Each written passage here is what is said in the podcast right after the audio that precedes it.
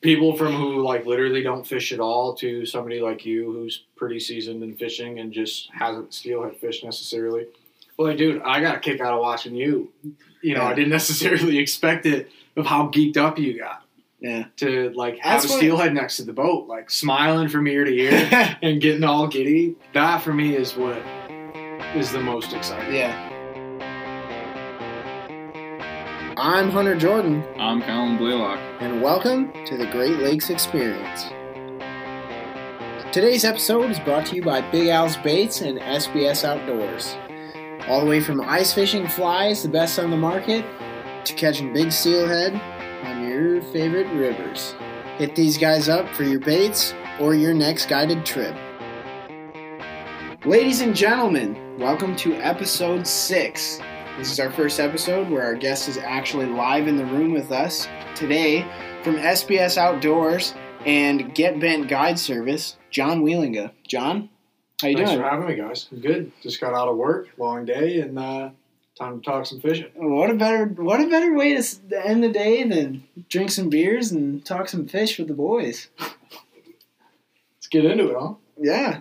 All right, so this week's episode is going to be Um, our steelhead topic. Um, John is actually just about to start his own guide service, Get Bent Guide Service. Um, so we are gonna we're gonna plug that info in the Instagram and Facebook and everything, so you guys can check him out. I highly recommend going with him if you guys are interested in catching some steelhead um, in the near future at all. He's been slamming the fish actually recently. Not in the past few days because all of our rivers are blown out here in West Michigan because of all the snow melt and rain, and then we got more snow, and then that all melted. So, still went out. I had to go north, but uh, yeah, but we've still went out there. So first, um, what got you into steelhead fishing? Friends, man. Uh, just was doing the whole bass, pike, inland thing for a while, and uh, had some buddies that got me into steelhead fishing, which is kind of how we got into the whole social media thing, and uh, just kind of took off from there. Just started as uh, something new to check out and quickly became an obsession. Yeah. Did you totally go in blind, or did you ever go steelhead fishing a couple times before all this? Uh, I went in, I mean, everybody goes in blind. There's yeah. always a first time for everything. Uh, but I had some buddies that showed me the ropes in a way, a lot of dam fishing, uh, bottom bouncing and, and drifting shoots and whatnot. But as far as the flow fishing scene, when it was totally uncharted territory and just kind of figure it out as you go. Oh yeah, that's rewarding that way though. Yeah, there's definitely a sense of pride, and and I think you learn more honestly doing it on your own instead of having somebody just show you what to do and how they do it. But yeah, it really it makes you kind of fly by the seat of your pants to figure it out. I know that's the biggest thing for me. Like when I started trout fishing, going by myself, I learned way more than with other people, because I feel like when you're with other people, you're just spot fishing. You know what I'm saying? Yeah.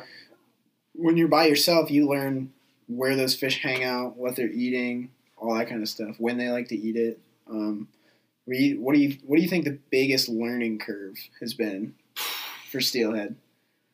That's a tough question to answer. Uh, there's been so many learning curves because there's so many different aspects, from like reading current and river to knowing like the habits of the fish themselves as far as where they sit in given conditions or what they eat in given conditions, when to be on the water and when not to be. Mm-hmm. Uh, I've definitely had some good days, especially in the past year or so, six months. Uh, but I had far more horrible days that I don't like to talk about before I had good days. Yeah. So as far as like one specific learning curve is, it can't be pinpointed, man. The whole there's, thing was, the whole it was thing. tricky. Yeah, yeah. The whole thing is tough. Everything's got to kind of line up, so.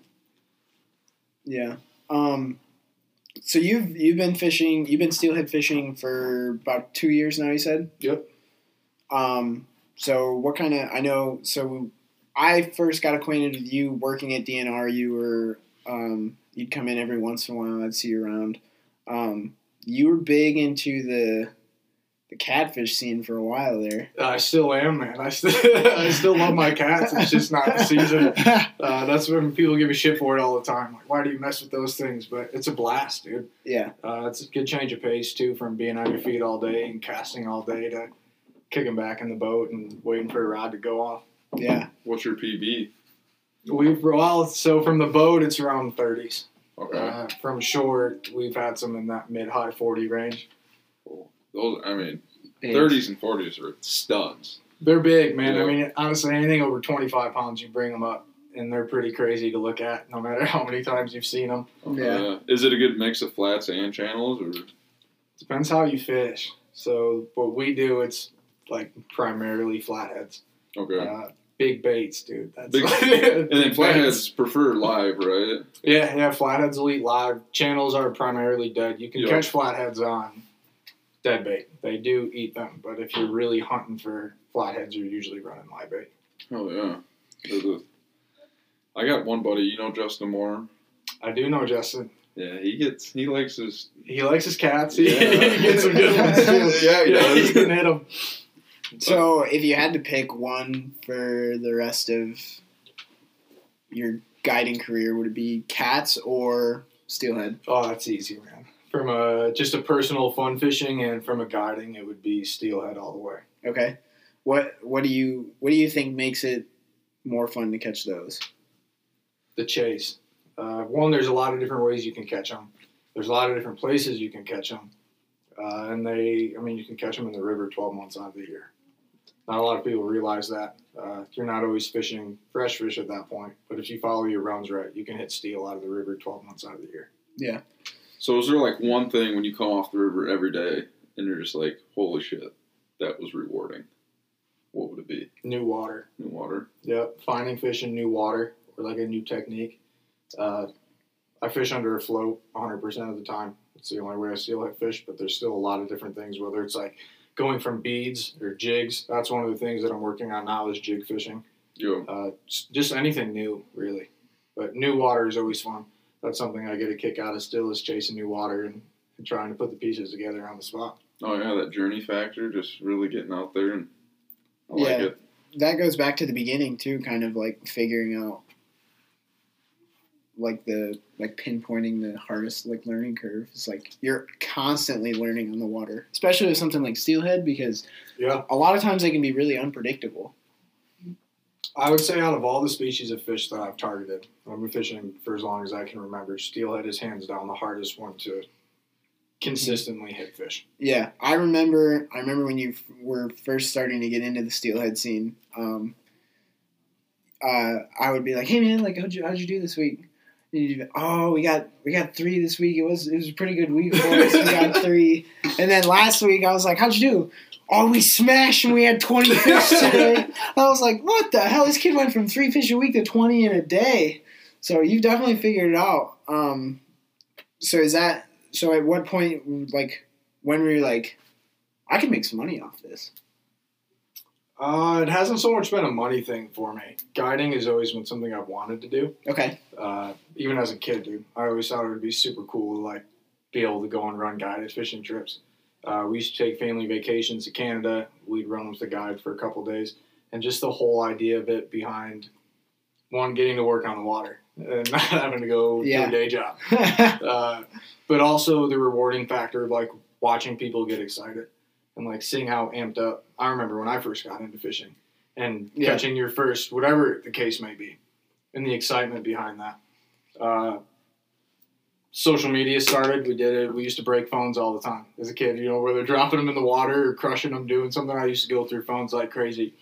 Uh, and so it just kind of started sitting on my buddy's couch. Like, hey, dude, what's up with this whole Instagram thing? I'm not a big social media guy. You know, you wouldn't assume so based off what we do now. Yeah. Uh, like, I don't even have a personal Instagram prior to starting one for a guide service. Uh, and it was just a way to save pictures. So, like, when you do lose a phone, you didn't lose anything. And then that was always in the back of my mind is, like, one day this will be a perfect opportunity when the time is right uh, to run guided trips off of. Yeah. So, yeah. with the guiding, do you think it's going to be something that you eventually want to work towards being a full-time guide with no other job or just something that... You run a couple clients every week, still have a different job on top of that. Uh, so the job I have now is pretty sweet uh, as far as flexibility and whatnot. Um, the goal is definitely full-time. Yeah. Uh, keeping a side job, not a bad idea if I can line up some insurance and benefits and whatnot. But as far as, like, my primary source of income and what I want to do for my primary living is definitely on the water. Oh yeah. So going to that full time, do you think it's going to be running steelhead salmon type thing all year, whether you move to the Big Lake in the summer or you think about running cats? It'll be uh, it'll be all on the river, man. So okay. It'll be just following the seasons, what's hot. So spring, really anywhere from fall will be kings. Yep. Uh, late fall will be steelhead all the way up until all through spring will be steelhead, and then once that spring run ends, it'll be smallmouth, flatheads, uh, and eventually I'll venture into the trout scene. Oh yeah. Do you ever get on any, like, the scam bites and stuff? Oh, yeah, yeah, yeah. Summer scams. Do a lot of pier fishing for the scams, uh, but we'll hit some, call them creeks or pretty much ditches. But uh, and you get them in some main river systems, too. But yeah. When I'm scam fishing, I like the tight water. Just oh, yeah. Keeps it fun. You'll hook a lot more than you land, but, yeah. It's experience. That's how I got into steelhead fishing, was casting Oslos for... Yeah. And I had no clue what I was doing. Was Scams just, are nuts, dude. Yeah. Because they'll eat everything. Yeah. Like, and they are fresh as all get out. And yeah. They're just, oh, they're crazy. They're balls of fire. Uh, like, you can, the crazy thing with scams is, like, you can push them out of a hole. I've got a buddy who, they rabbit stomp them, pretty much. They'll, like, wade through these creeks, and they'll walk through these wood piles, and they push them out. And then they'll throw black flies in there. And they... will watch these fish double back around on these flies and eat them. It's no bullshit. They're not, like, flossing or snagging or anything. Like, they quite literally sight fish these scams with big black flies and yeah. watch them eat. That's, that's so give happens. a little give a little uh, explanation as to, like, what you guys are talking about when you say scams for, like, everybody that's listening. Yeah, so it's a uh, summer run steelhead. Don't quote me on this, but I believe that's a string that actually comes from the West Coast. Yeah, uh, I'm pretty sure that's Canadian. I think technically all strains of steelhead. Cats come from the West Coast. But anyway, it's a summer run steelhead. Uh, so you get your spring run, you get your fall, winter run, uh, and then you get your summer run, which can be pretty tricky because it's all water temperature based. Uh, but as far as what a scam is, it's a steelhead that runs the rivers and creeks in the summertime. Yep. Um. So what would be, that'll, I'll take that into the next section I kind of wanted to get into is um, what, what time of year is your favorite to catch them? Fall. fall. Okay. What makes it the best? Uh, the water temp's always perfect. Uh, I think part of it has to do with, too, they're juiced up on king eggs. So they're, like, eating a crazy high-protein diet, and the water temperatures are perfect, so they just go nuts. Uh, there, I mean, there's fish you hook, you just can't stop them, dude. I've had them dump one hundred yards before before you can pick up anchor and go chase them down. Uh, so there's just, I mean, all of them fight fun. They're all a blast. Well, there's something about that fall run that just, they hit a little different. Yeah, they're a little spicier that time of year. Um, so, um, I know last year you did a bit of king fishing too. Um, so, what's the major difference between fishing for kings or steelhead? The game's pretty similar. It's where you find them mm-hmm. that gets different. Uh, kings get pressured harder. It's that time of year. It's like the opening day of gun season. Okay. For deer. Yeah. Everybody and their brother goes out to fish for kings when they're around. It's so seasonal, man. You only get a couple months where you yeah. can really catch kings. Uh, so they get a little pickier. So you go from running big globs of skein to a little more finesse fishing, which I guess applies to steelhead too. I would say the biggest difference is where they sit. Okay. So like shallower, deeper, or... Yeah, different kinds of water. Uh, you'll go from fishing heavy seams to deeper holes, different kind of current. Okay. Which one Which one would you say fights harder? Gives the best fight? Mm. See, that's tough, man. Stumped him. They both, they both go nuts, dude. They both fight really well. The fight is different. Uh, King still, like, will break water and jump and whatnot, obviously. I feel like the the Kings will make stronger, faster runs, where I feel like the steelhead are more likely to change directions, to break water. So they both go nuts. To say one's better than the other is, uh, I really can't pick one, to be honest with you. Yeah. I've always said that if you could combine a steelhead and a king with how they fight, with the acrobat, the acrobaticness of steelhead and just the raw power of a king, it'd be the best fish. So to go back to your last question, that's my favorite time of year to catch steelhead. That's how I sum up fall steelhead. It's like you combined your steelhead with a king, and that's your, your early fall run fish. Okay. So the hardest hitters are the fall, if you guys are wondering. Get out there. When, stay in the woods. you said, you don't have to tell me twice. That's why I don't do it. But um, speaking of kingfishing, I know when I did my kingfishing up on the rivers in northern Michigan, it was all big skein with an egg loop knot, which out west they do a lot for steelhead. And all the steelhead fishing I've done around here has been bags. Why do you think that's such a big gap? I can't answer that, man, to be honest with you. I don't know. I mean, you can catch steelhead on skein. Yeah. one hundred percent. If you went out running skein to bags, I don't know that you notice a big difference. Uh, the reason why I like running bags in the winter is you get more out of your eggs. Mm-hmm. Uh, one, fresh bait is good bait. So I like to keep that fresh steelhead row going. Uh, if you scrape them, you get more out of the, the eggs that you collect. The goal is to keep as little amount of females as possible. Uh, running bags last longer. You can get more drifts out of them before they milk out and get real shitty on you. So, yeah.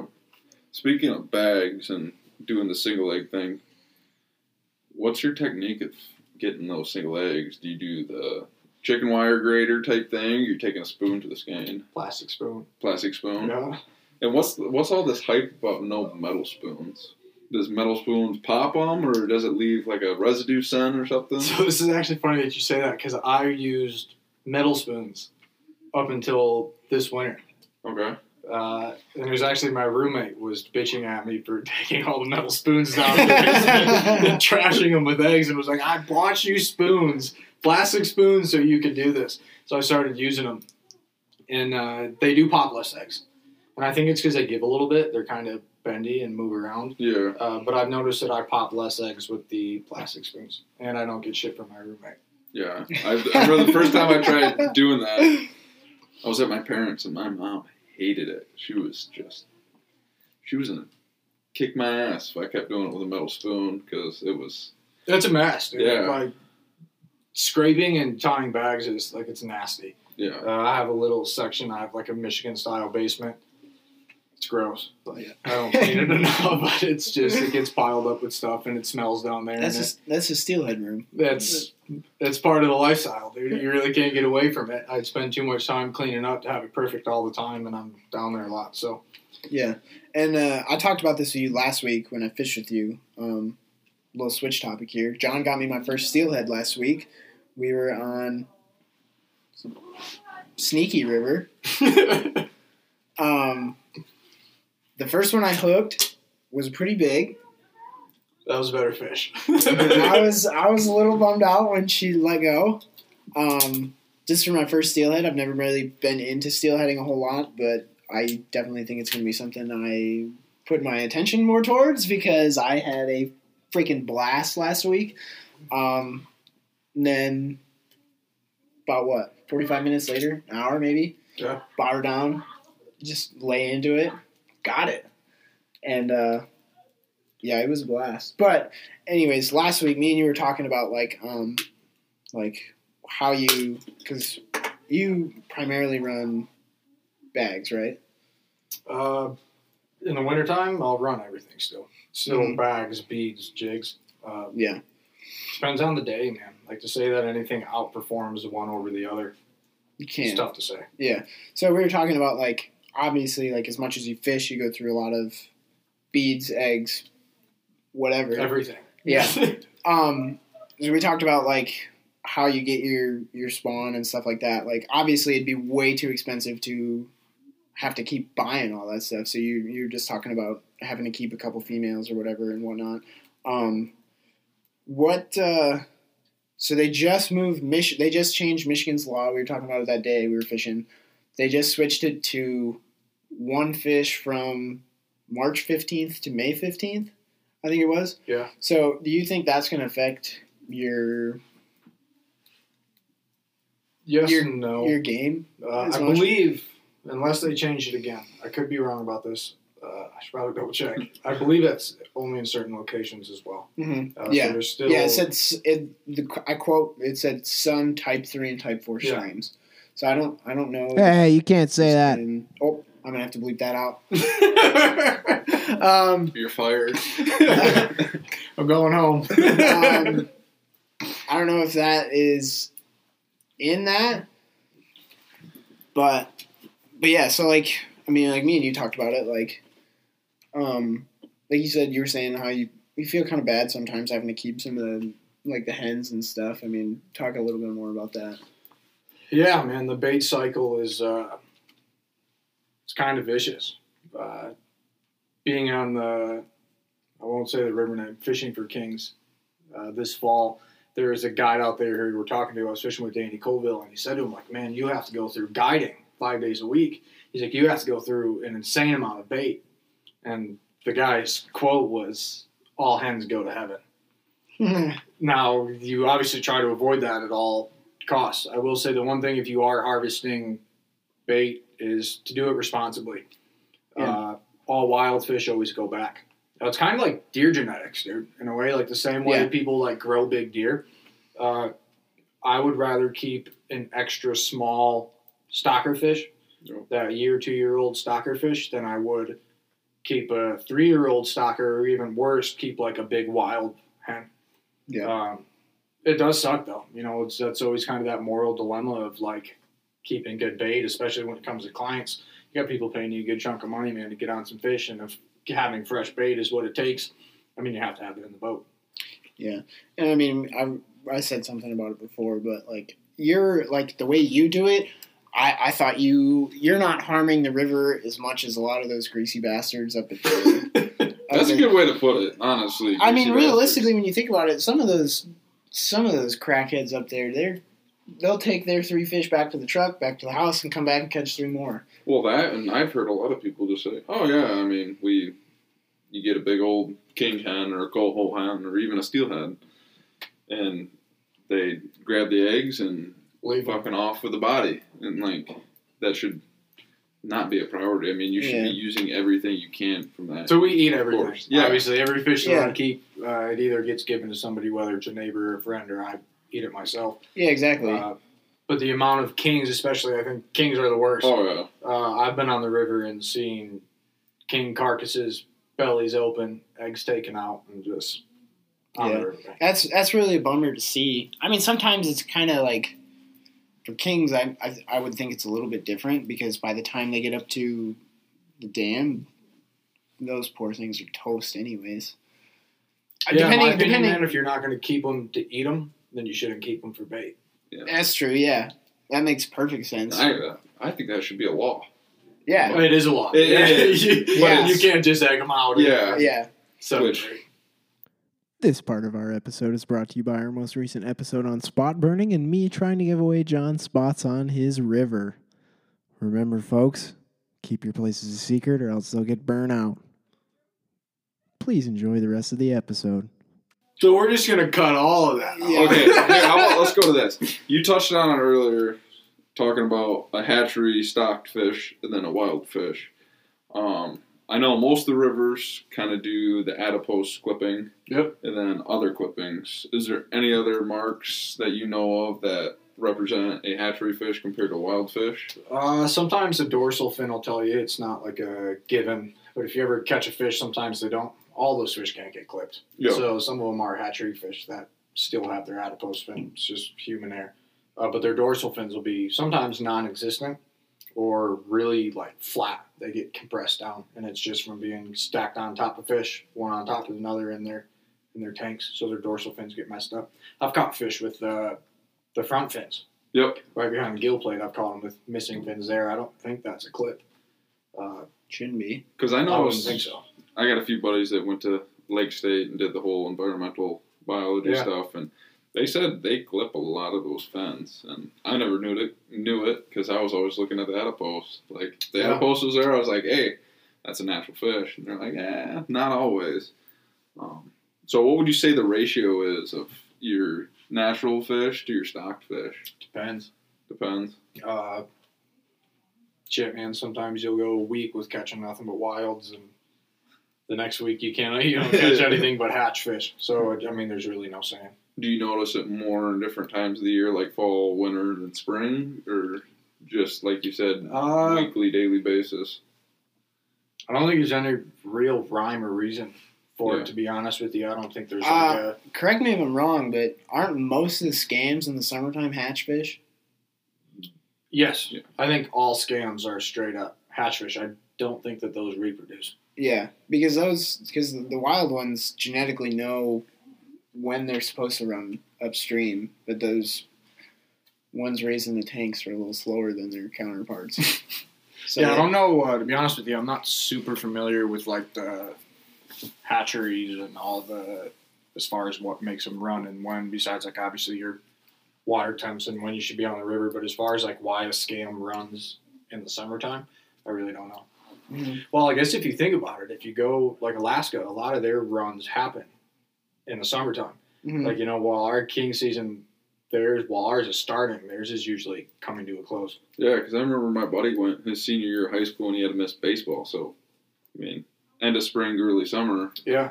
That was, I think, pretty much the beginning of the run up there. But it was, I mean, the fish were thick. And obviously he skipped baseball like anybody. I would. We went last year, uh, and we were coming home to early king season. It was like just around the corner, and we saw like the big red tomato kings oh, yeah. still swimming around here and there, which was crazy, dude. That was a wild thing to see. It'd be sweet. Yeah, because we're so used to seeing them here just straight up zombied out. Yeah.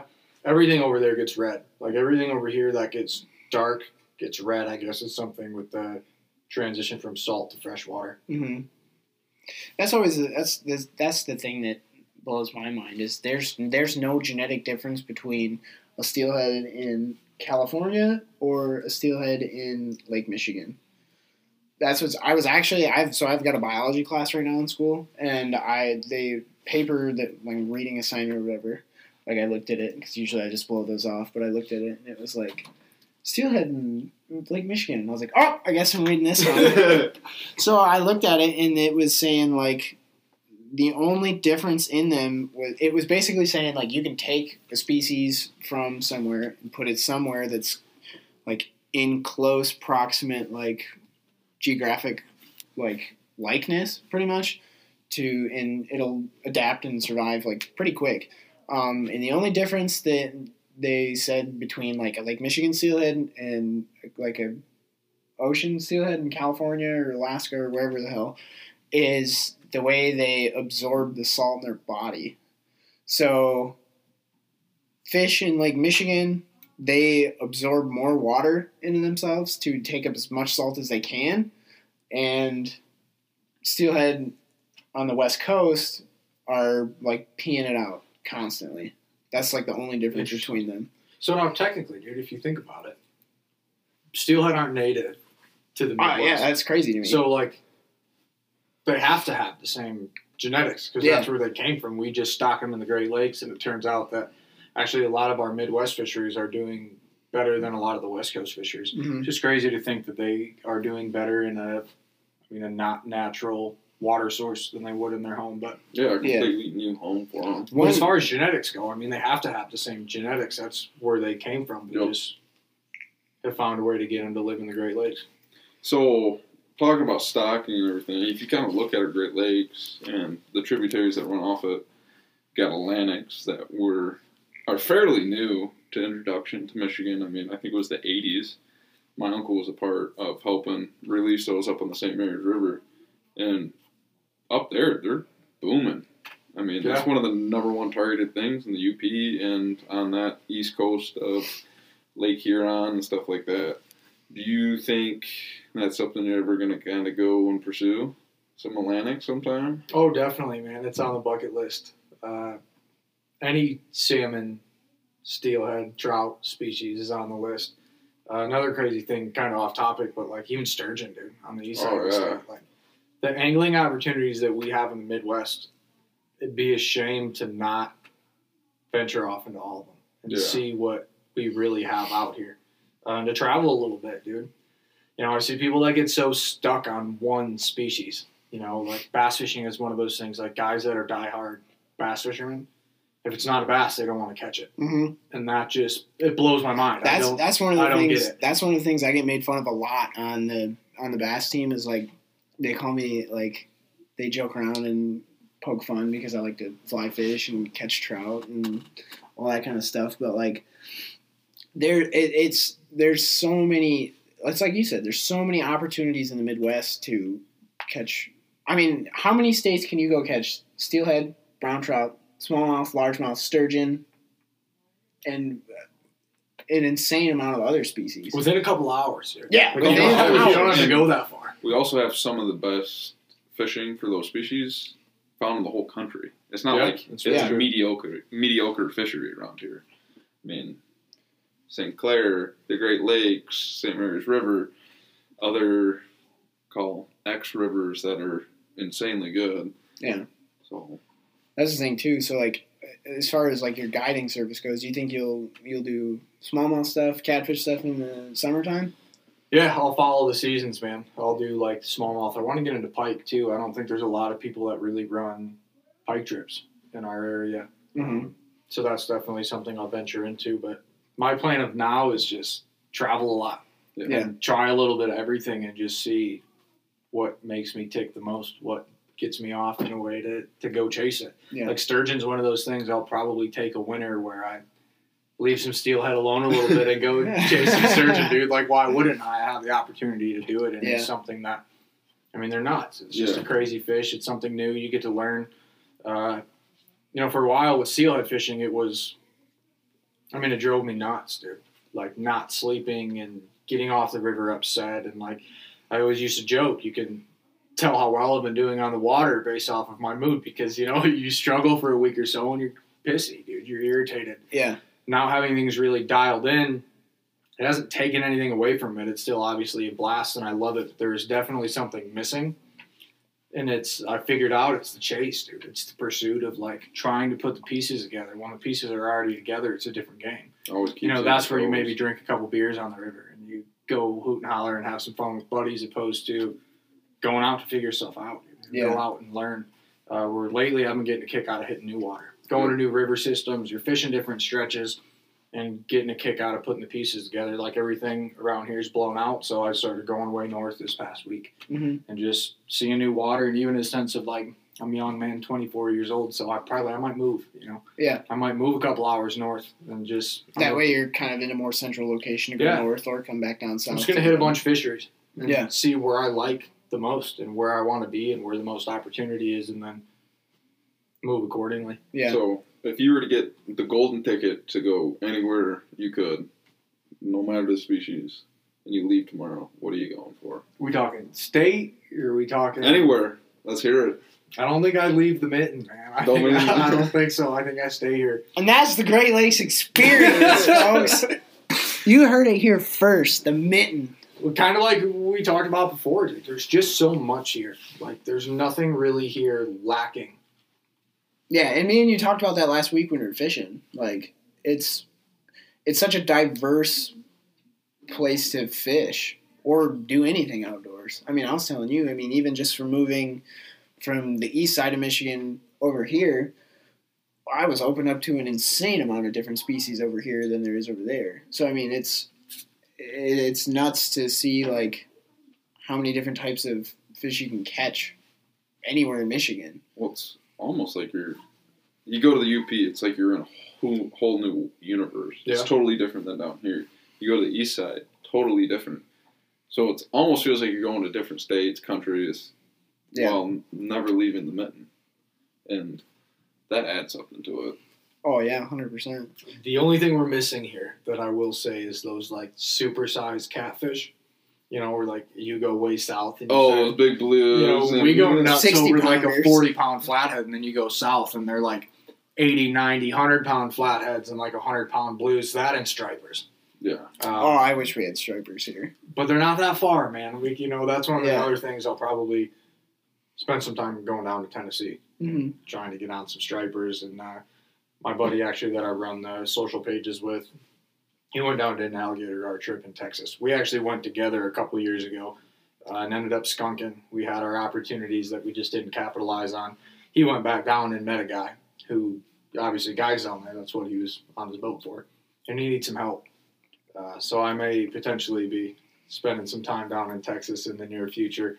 Uh, so I think what I would do is stay in Michigan is like home base. Yeah.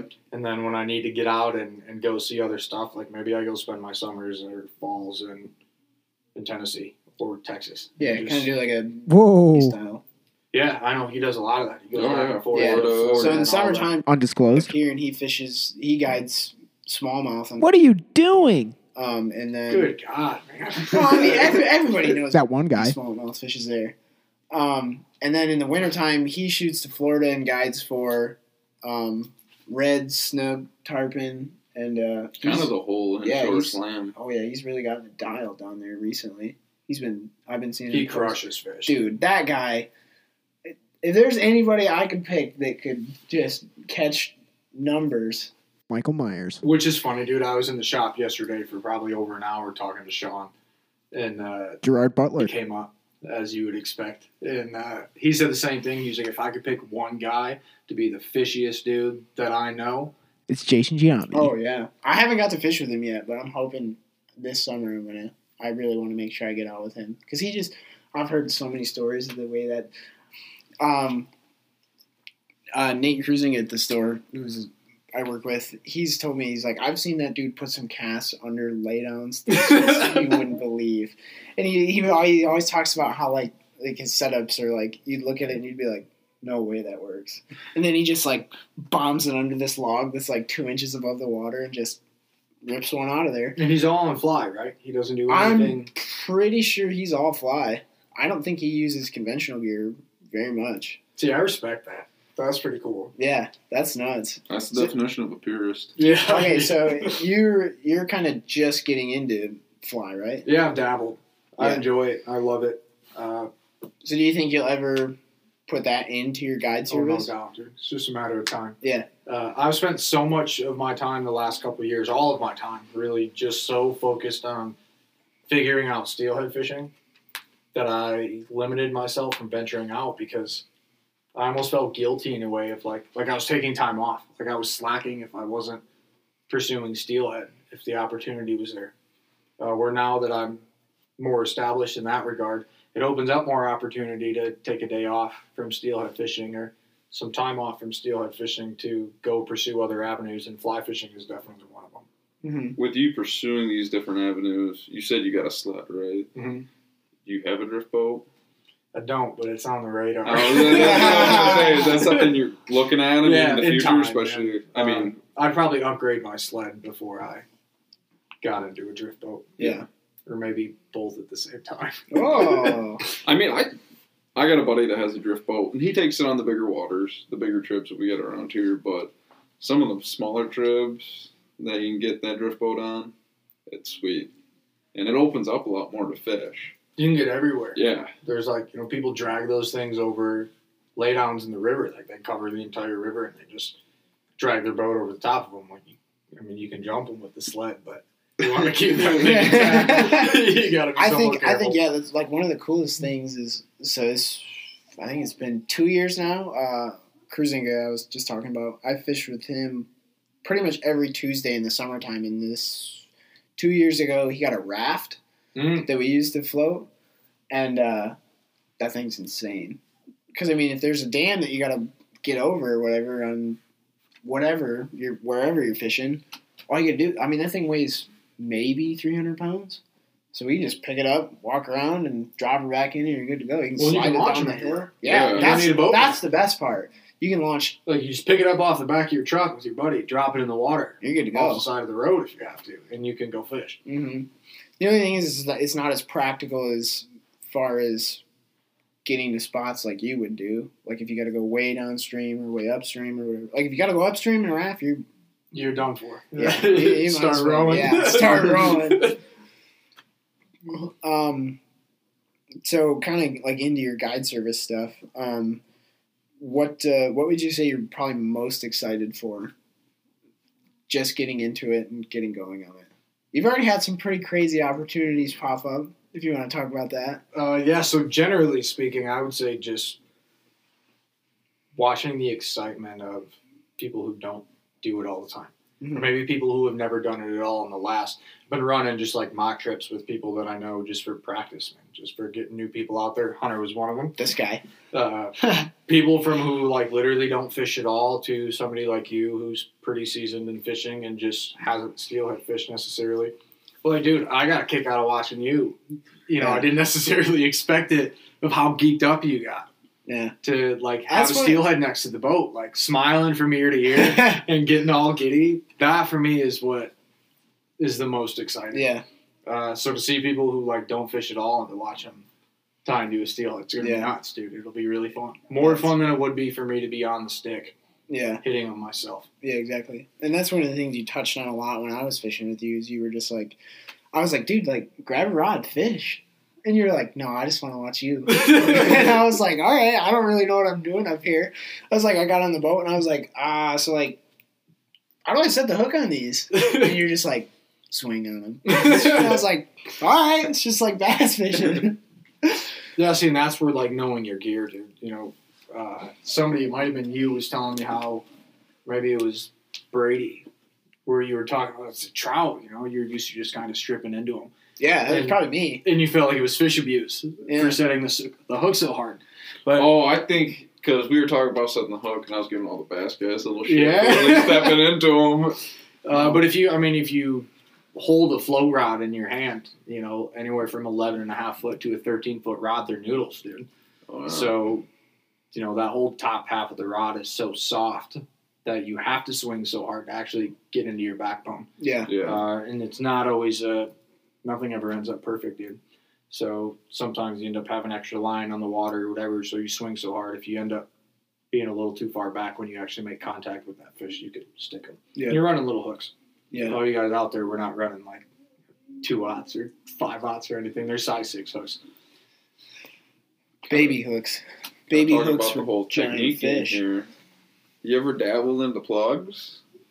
I've dropped a plug behind the boat while I float fish, and it's never done anything but get in my way. uh, so it's always like the time where, you know, like I was out one day and, and it was hitting some fish pretty hard. I'm like, I want to see a plug rod go. And I drop it out behind the boat, and of course it wasn't more than like three drifts later. I had a fish on the float running into the, the plug rod by myself. I'm trying to reel shit up and keep a fish intact. So no, I don't plug fish. Mm-hmm. Uh, Do you think it's something you'll ever get into? Maybe when I'm old. That's why, like, I it's it's kind of like trolling. It is trolling. Yeah. Like, you're quite literally trolling. I don't have anything against it. Like, I don't knock it. But for me personally, there's very few species that I can target. Yeah. Where I just sit there. And by very few, I mean, like, flatheads is probably the only thing where I'm cool with just, like, sitting there and waiting. Yeah. Uh, even, like, trolling on the Big Lake. I got a buddy who runs a charter out there. Actually met him through social media and fishing. Uh, he runs J B's Custom Charters. It's all Big Lake fishing. Uh, and I love it, dude. It's fun. It's a good way to, like, hang out with your buddies and kick it. But as far as, like, an angling standpoint, it doesn't quite do as much for me. Yeah. I'm a busybody.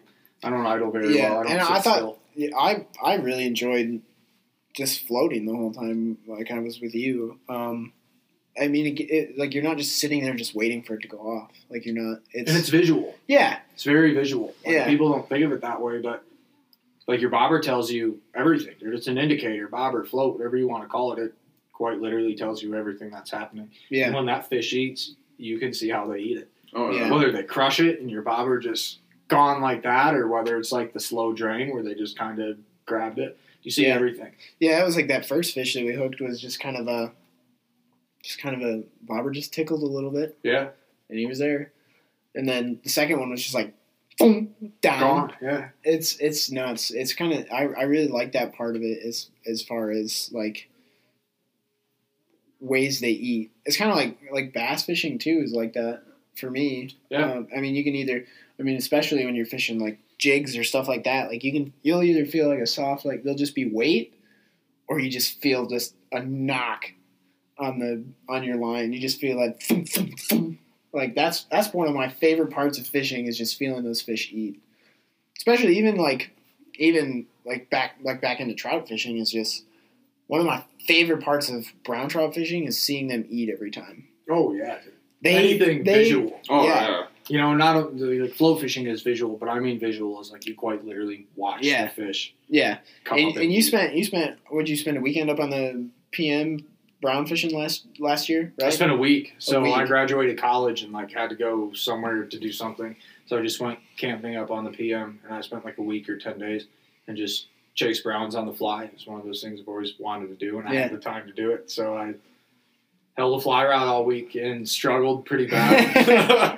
I rolled a lot of fish. I caught a couple fish, uh, but not being very seasoned on the fly rod, I definitely mm-hmm. missed some opportunities. Yeah. Oh, I miss. Ask, ask. Go into the store and ask Cruising who's the worst hook setter. And he'll tell you it's me. He'll some of those fish are, over there. Oh yeah, straight up. I mean, some of those fish, you know, you like wash them, and sometimes it's at your feet. Oh, and I would watch them come up and eat. You know, like you see them choke your streamer. And that's and what it was disbelief, you know. Like you just sit there and you watch them eat it. Yeah, it's like. A and then I hear moment. somebody behind me set the hook, and I'm just like, oh yeah, I'm here fishing. I lost so many fish from you. Yeah, you just watch them eat, and you're like, "Oh shit, that was cool." And you don't even think that they actually do. That's the number one reason I like I miss hook sets is because I'm just like, "Damn, that was sweet," and I just stare at it for like five seconds. I'm like, "Oh, I should probably set the hook." Well, I grew up fishing up like around the Little Manistee and the P M, and that shit is uber clear. I mean, yeah. you can see fifteen, twenty yards perfectly fine. And when you see a fish, strike at it, strike at it, miss and miss and miss, and then it finally nails you. You kind of want to laugh, and you don't even think about setting the hook. And you're like, oh, shit, I kind of messed that up. Or the best is when you roll them. Oh, and yeah. you already know that they're there. Oh, yeah. And you know when you set it back in there, he's probably going to eat oh, again. Oh, yeah. And you still don't set the hook because oh, yeah. it's just that, oh, shit, he did it again. And and it, oh, wow. um, it's, yeah, that's one of the craziest things is I think I think – I'll have people argue me this, especially my buddy Cole, who was on the podcast. Pound for pound, I would say any breed of trout hits initial hitting hits harder than any other fish. Yeah, guaranteed. You, you think know, browns or just trout in general? Um, I don't know. I mean, steelhead smack a plug pretty hard. I've heard. Yeah, but I would fair. say I don't know. Streamer fishing for I mean smallmouth wreck it when you're streamer fishing for smallmouth. But dude, browns are so aggressive. I've I've the craziest. I'll never forget this eat. I was fishing in a small creek, and I was on the inside of the bend. I watched a fish come from the other corner of the stream, chase it all the way across, and just pin it right to the sand. And I was just like, no way. And I was like, oh wait, oh man, that's that's that's what's so nuts is they're so aggressive. Like the reason they're eating is because they're they see it, they want to eat it, and they're pissed that it's there. That's my favorite part about like any kind of trout fishing. Steelhead are the same way. Yeah, yeah. Steelhead are also opportunistic feeders. Mm-hmm. So they're like you know when they crush a plug, they're like going up to smash the plug. Yeah. But like when they eat a bead or a bag, dude, they're not necessarily like smashing it. A lot of the time, they just kind of grab it. And sometimes, depending on how picky they are, you have like seconds. Yeah. Maybe a second. Yeah, I think grab that bead today, they spit it. Yeah, you don't necessarily have very long. Yeah. Where when you think of like when you're stripping a streamer or you're pulling a plug, I mean they're going after that thing to, to mm-hmm. kill it. Like they're yeah. literally you can, crushing you, that thing. You can always tell the difference between an opportunistic fish and a hungry fish. Yeah. Because especially even streamer fishing for browns or whatever, those fish like when you pull it over them and you just see them roll on it, that fish just saw it and was going to eat it. But those ones that come across the entire river Shard to smash it. it, those ones are hungry. They get a little wake behind them. You're like, oh, it's go time. Dude, you just – and then you miss it, and then you just keep going, but they're not going to eat it. Sometimes well, – I was fishing on the Osaba last this past fall, and uh, we had this – we did we had it two days in a row, same fish, same spot. Um, Cruising was fishing the first day, and I watched this fish chase his fly for like probably thirty feet. And then just turned around and swam away. And we were like, what? he just he just didn't want it? That's like chasing your pizza delivery guy down two blocks. And you're like, you know what? I changed my mind. Next day, me, up to bat, same thing. Comes across the boat, comes back, turns around, swims away. And I was like, you son of a bitch. And I always wondered, dude, like, did they see something that they didn't like? Mm-hmm. Or, like, what happens in that situation? Yeah, you'll never I think know. It's, I mean... I always used to fish with my dad on the river, and If I walked outside with a bright shirt, he would just look at me, point inside, and make me go change. Because he, oh, he swore no by wearing dark colors because they could see you, especially on those close um, and clear waters. Yeah. yeah. And, I mean, it's kind of, can they see the shadow of the boat or the raft or whatever you're fishing out of? Can they see you standing in the water? Yeah. And once they get close that's, enough, that's they a, gotta. That's the biggest thing for trout steelhead is, like, your conditions got to be pretty dang perfect for them to be wanting to eat. Yeah. Especially, like, if you got a bluebird sky day, yeah. I most of the times I just pack up and go home. I don't even go. I mean, and there's times, like, where it kind of bites me in the ass because there'll be some dude walking out. And I'll be like, oh, how'd you do? He's like, oh, I smashed him today. And I'm like, damn it. You should have just stayed there. But then it's like, I mean, no different me and you went that day. I mean, sometimes it just depends on the time of day it is that they're hungry. I mean, what, we, yeah. we, we hooked, what, three fish? Yeah, I think we hooked three fish and had four drops. And now, guys, I told him, I said, Hunter, we should we should fish late morning into the afternoon.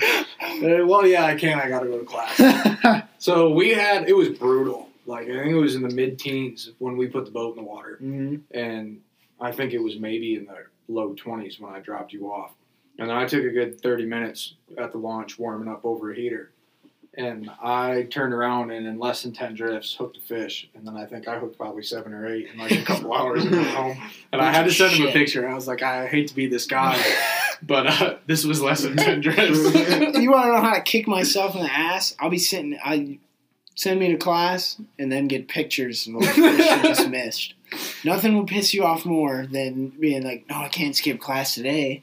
And then you get three pictures of eight pound steelhead.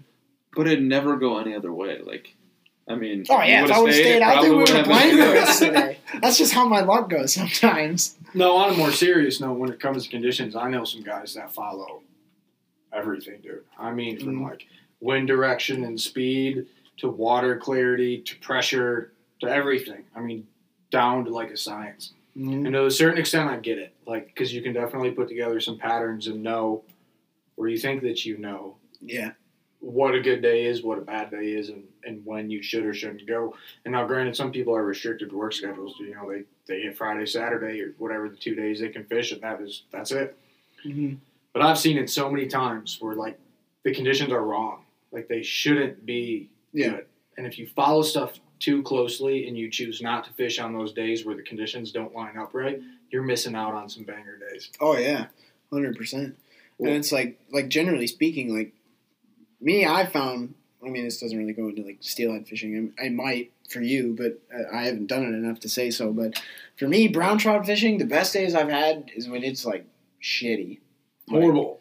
Like, like the nastiest winds, the heaviest rain or snow, like the nastiest. Not a stitch of sunlight in the sky, and it's drizzling. I smash them. That's like duck hunting, dude. I don't oh, yeah. really duck hunt at all, but I've done mm-hmm. it enough to know that, like, the best days to go duck hunting are when it's, like, as shitty as you could possibly imagine. Yeah. You get high skies around here. Say uh, goodbye to shooting hours because one minute afterwards, they will fly. And it kicked my ass so many times this year. And I'm not even going to get into that right now because I'll talk about it too long. But, I mean, conditions are... a lot of it, but I feel like a lot of people sit at home when they should just go out and enjoy it because they could be missing out on a banger day. Like you well, said. Well, not dude. The worst case scenario, you take a day to sit at home and watch T V, or you could go out on the water and maybe you don't catch anything. But it's better than sitting at home all day. Yeah. Well, or you like, might find that new technique that's going to work yeah. on a day like that. And yeah, that's the coolest that. thing to me is if you can if you can find out how to make them eat when it's the tough conditions. That's the dude who's going to catch him even when it's good conditions. And that's exactly where I was going, dude. If you can catch him in the worst of the worst conditions, well, catching him in the good conditions should be easier. Oh, yeah. Uh, and also another thing, going into, like, following conditions and making sure everything lines up perfect. Go. Just get out on the water and maybe watch some stuff, but don't pay so close attention to it. Because mm-hmm. I think, personally, one of the most important things that you could do is fish your confidence. Yeah. Like, if you're out on the water and you don't feel like you're going to catch anything and you feel like it's going to be a bummer of a day, you're probably not going to hit shit. Yeah. It's fishing, I've noticed, especially like like fly fishing too, like if you're not in the right mindset, it's going to be a dog shit day. Yeah, man. You got to fish your confidence. Mm-hmm. I know, like, there was a second there earlier in the winter, like I was struggling bad. Like I was having a really hard time getting on some fish. And I was talking to some buddies, and they're like, "Look, dude, you you just got to have a good day. Like you got to find your confidence. You got to fish that confidence. That's probably the only thing you're missing. You're probably doing everything right. You're just missing that confidence. You got to get to that point to where you got to tell yourself, I'm going to hit them." Oh, yeah. You can fish four hours, five hours, and if you haven't hit a fish yet. I was way up north the other day, and this is kind of a funny story. I went and decided to go hit a new river and check it out, and I got beat up. Like, I got beat up like I haven't got beat up in a long time, to the point where I called it early. I'm like, you know what? I'm just going to call today what it is, chalk it up as an L. I'm going home. And I'm probably not coming back here for a while. That's but, the thing, too. That's another thing about any type of fishing. Is like you, you can't write a body of water off after one bad day. No. You can't. Every new body of water has a learning curve. Yeah. So I'm driving home. Well, I'm starting to drive home. I'm like, it was supposed to be a day trip. So I have nothing else with me. I have like no blanket, pillows, no spare clothes, not a toothbrush, nothing. And I'm like, well, tomorrow's like the last good day that I can fish this week without it being like miserably cold. And if I go home, I don't have any opportunity right now because everything's flooded. So I'm just going to send it north. I'm just going to keep driving. Mm-hmm. Well, I ended up like north, north. I'm like sleeping in my truck. Like I said, no blankets, no nothing. I'm like waking up every thirty minutes, forty minutes to turn my truck on to run the heat so like I don't freeze. Well, I wake up in the morning and it was like, you can't even call it rain, dude. It just iced out all night. Like just rained ice all night. So I wake up in the morning, I'm like, I'm going to take a piss. I'm, like, eating shit, getting out of my truck. Everything's so slippery. I'm sliding off all over the road.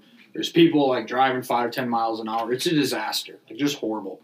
So I knew I was going to get to the boat ramp and not be able to put the boat in the water. So I go driving into town. I'm like, I'm going to go get some salt. That'll thaw it out in enough time. Everywhere up there was sold out of salt. I had to drive, like, another hour just to get a bag of salt. I'm like, I'm not doing this. It's already out of the way. So I bought like twenty pounds of kitty litter. And I'm just like loading the ramp down with kitty litter. It was all over my boots. My truck still smells like it. It was horrible. Didn't cover the whole ramp. So like there was still, I still couldn't get my boat in the water.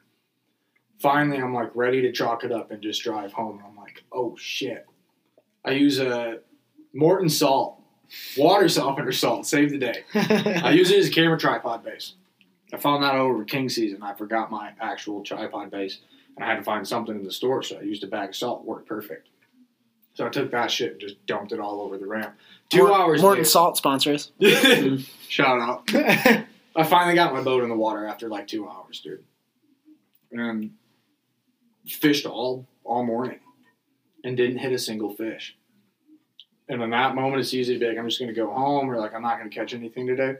But you gotta stay, this goes back to fishing, that confidence. You gotta believe in what you're doing and stick in that mindset of like, I haven't hit them yet, but I know they're the here. Next hole, you know, yeah. Like the next spot, I'm gonna get them. I'm gonna get them.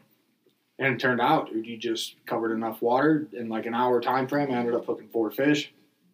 The ice came back out like a sideways downpour, sleet, ice, nasty shit.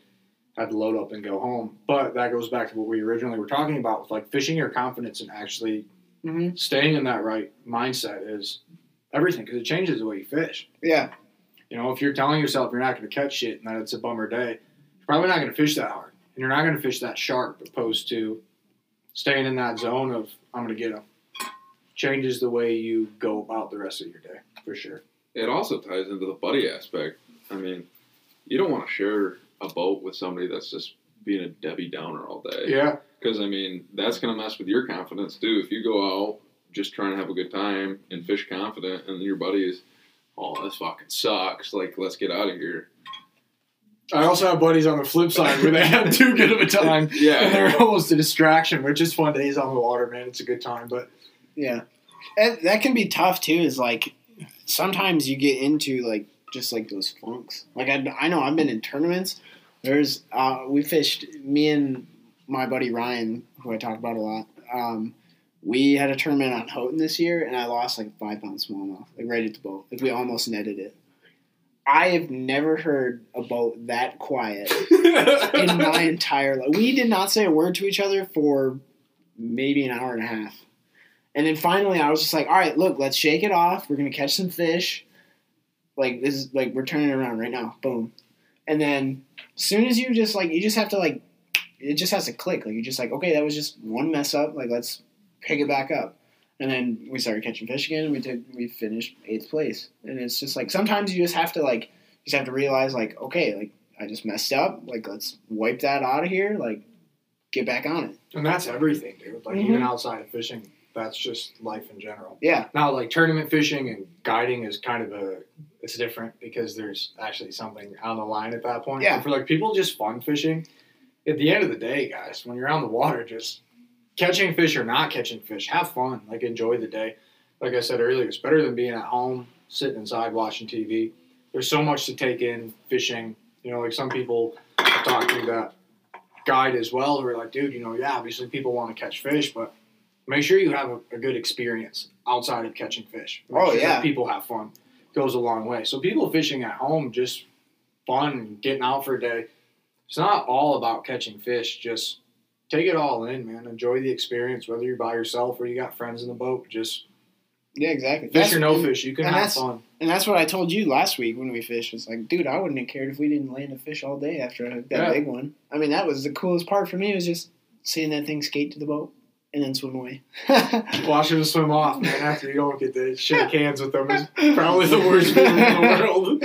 But still, even just, like, especially for me, because I'd never hooked one before, like, that was, shit, day made right there. Boom. Well, and that goes back to, too, just, like, figuring it out. You know, I mm-hmm. just joke with my buddy I run the page with, like, I duped him. You know, I didn't land him, but I but I duped him. I got him. Yeah, yeah, exactly. I don't care that I didn't land him. Yeah. I, I stumped him. I you got, him got that eat. fish. Yeah. You got that fish to eat. That's all that really matters at, a lot, at the end of the day. Well, go for the experience. Don't go just to catch the fish. Because yeah. if you go for the experience, the catching the fish is going to fall in place. Yeah. Yeah. And especially with the guide aspect. I don't go with guides that often, but, like, the guy I duck hunt with out in Nebraska, if he wasn't the damn good guy he was, I wouldn't be going. Because being able to share a boat, blind, whatever you're doing with somebody that you can generally have a conversation with, shoot the shit, laugh. Even if the fish and hunt slow, you're still going to have that experience. Yeah. And you're going to go home. And, and it's, the one, one big thing you got to remember, too, is, like, just because you're going with a guide doesn't mean you're going to smash fish or birds or whatever. Like, it, like... It's a like it's not a given to catch fish if you're going with a guide. Like I, I got gifted a guide trip up on the P M for Browns with at Baldwin Bait and Tackle. Um, we we got done. I landed like one rainbow trout. The P M's got my number. I'm gonna say that right now. I've been there three times and I've never touched a brown trout. If you if you're listening, Pierre Marquette River, I'm coming for you this fall. Dude, I think I've touched more Brown's kayak in it than you have fish in it. Fact. It's, oh, dude, I've got to go back. Well, the, the crazy but, thing about guiding, dude, and just fishing in general is, like, obviously in life in general, there's always things out of your control. But you're quite literally messing with Mother Nature. Like, oh, one hundred percent. There's just stuff that is flat out out of your control. Yeah. I mean, shit, dude, I've been on the river where, like, the day before a certain stretch was loaded. And, like, you count on that to hit fish. And then you fish it the next day. And, yeah, you can move and find them again. But you might have burned out a couple hours, which could have been your peak eat. Yeah. Or, you know, like, it might just be a day where they're quite literally not eating that well, no matter how many fish are there. So, you know, and some people go on guided trips and they think they're paying to, like, take home their meat limit for the day. Yeah, exactly. Like, they want to get and that's what, that's what, um, I think it was... I think I fished with Steve Fraley, who guides up there. He's like, uh, at the end of the day, he said to me and my dad, he was like, uh, he's like, sorry, sorry we didn't, sorry we didn't get a bunch today. I was like, dude, what are you sorry for? Like, it was bluebird skies and low, gin clear water. I was like, I ain't mad. I saw way more browns than I've ever seen here before. Like, I, I had a great time. And it's just like, you, you just got to remember, like, some days you just ain't going to catch them. Yeah. Like, get over it. You know, and that goes to covering a lot of water too. Like we talked about traveling and seeing where you like the best. Like, you know, the conditions we got right now, try to run trips at this point would be difficult if I was limited to this general location. Well, like, dude, if I have to come, you know, trips coming up, I'll send it up north. Mm-hmm. And, you know, having areas to go where like, hey, it's been really tough down here for a week. Maybe I should change yeah. it up a bit. Yeah. And hit a different river system and go check stuff out. So cover water, guys. Get yeah. out there, find different places that fish better at different times, and take it all in. Yeah. That's about all the time we've got for this week.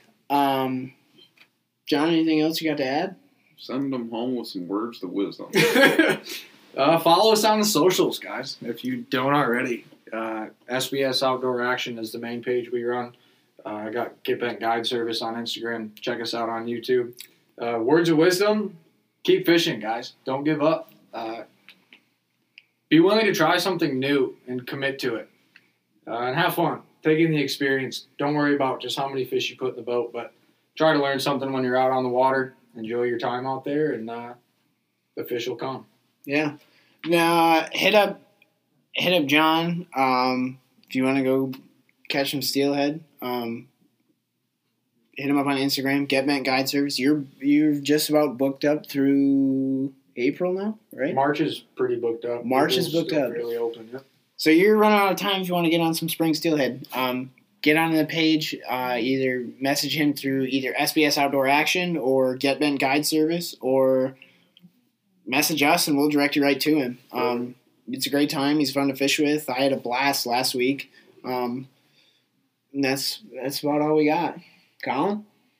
I, we appreciate you coming on, man. That was I was one of my favorite episodes right there. It was oh, a good yeah. time. Thanks for having me, man. Yeah, fun. Of course. We'll Thanks to, for uh, coming. We'll have to do this one again later date. For sure. A little on the water podcast. I think we need to start doing that.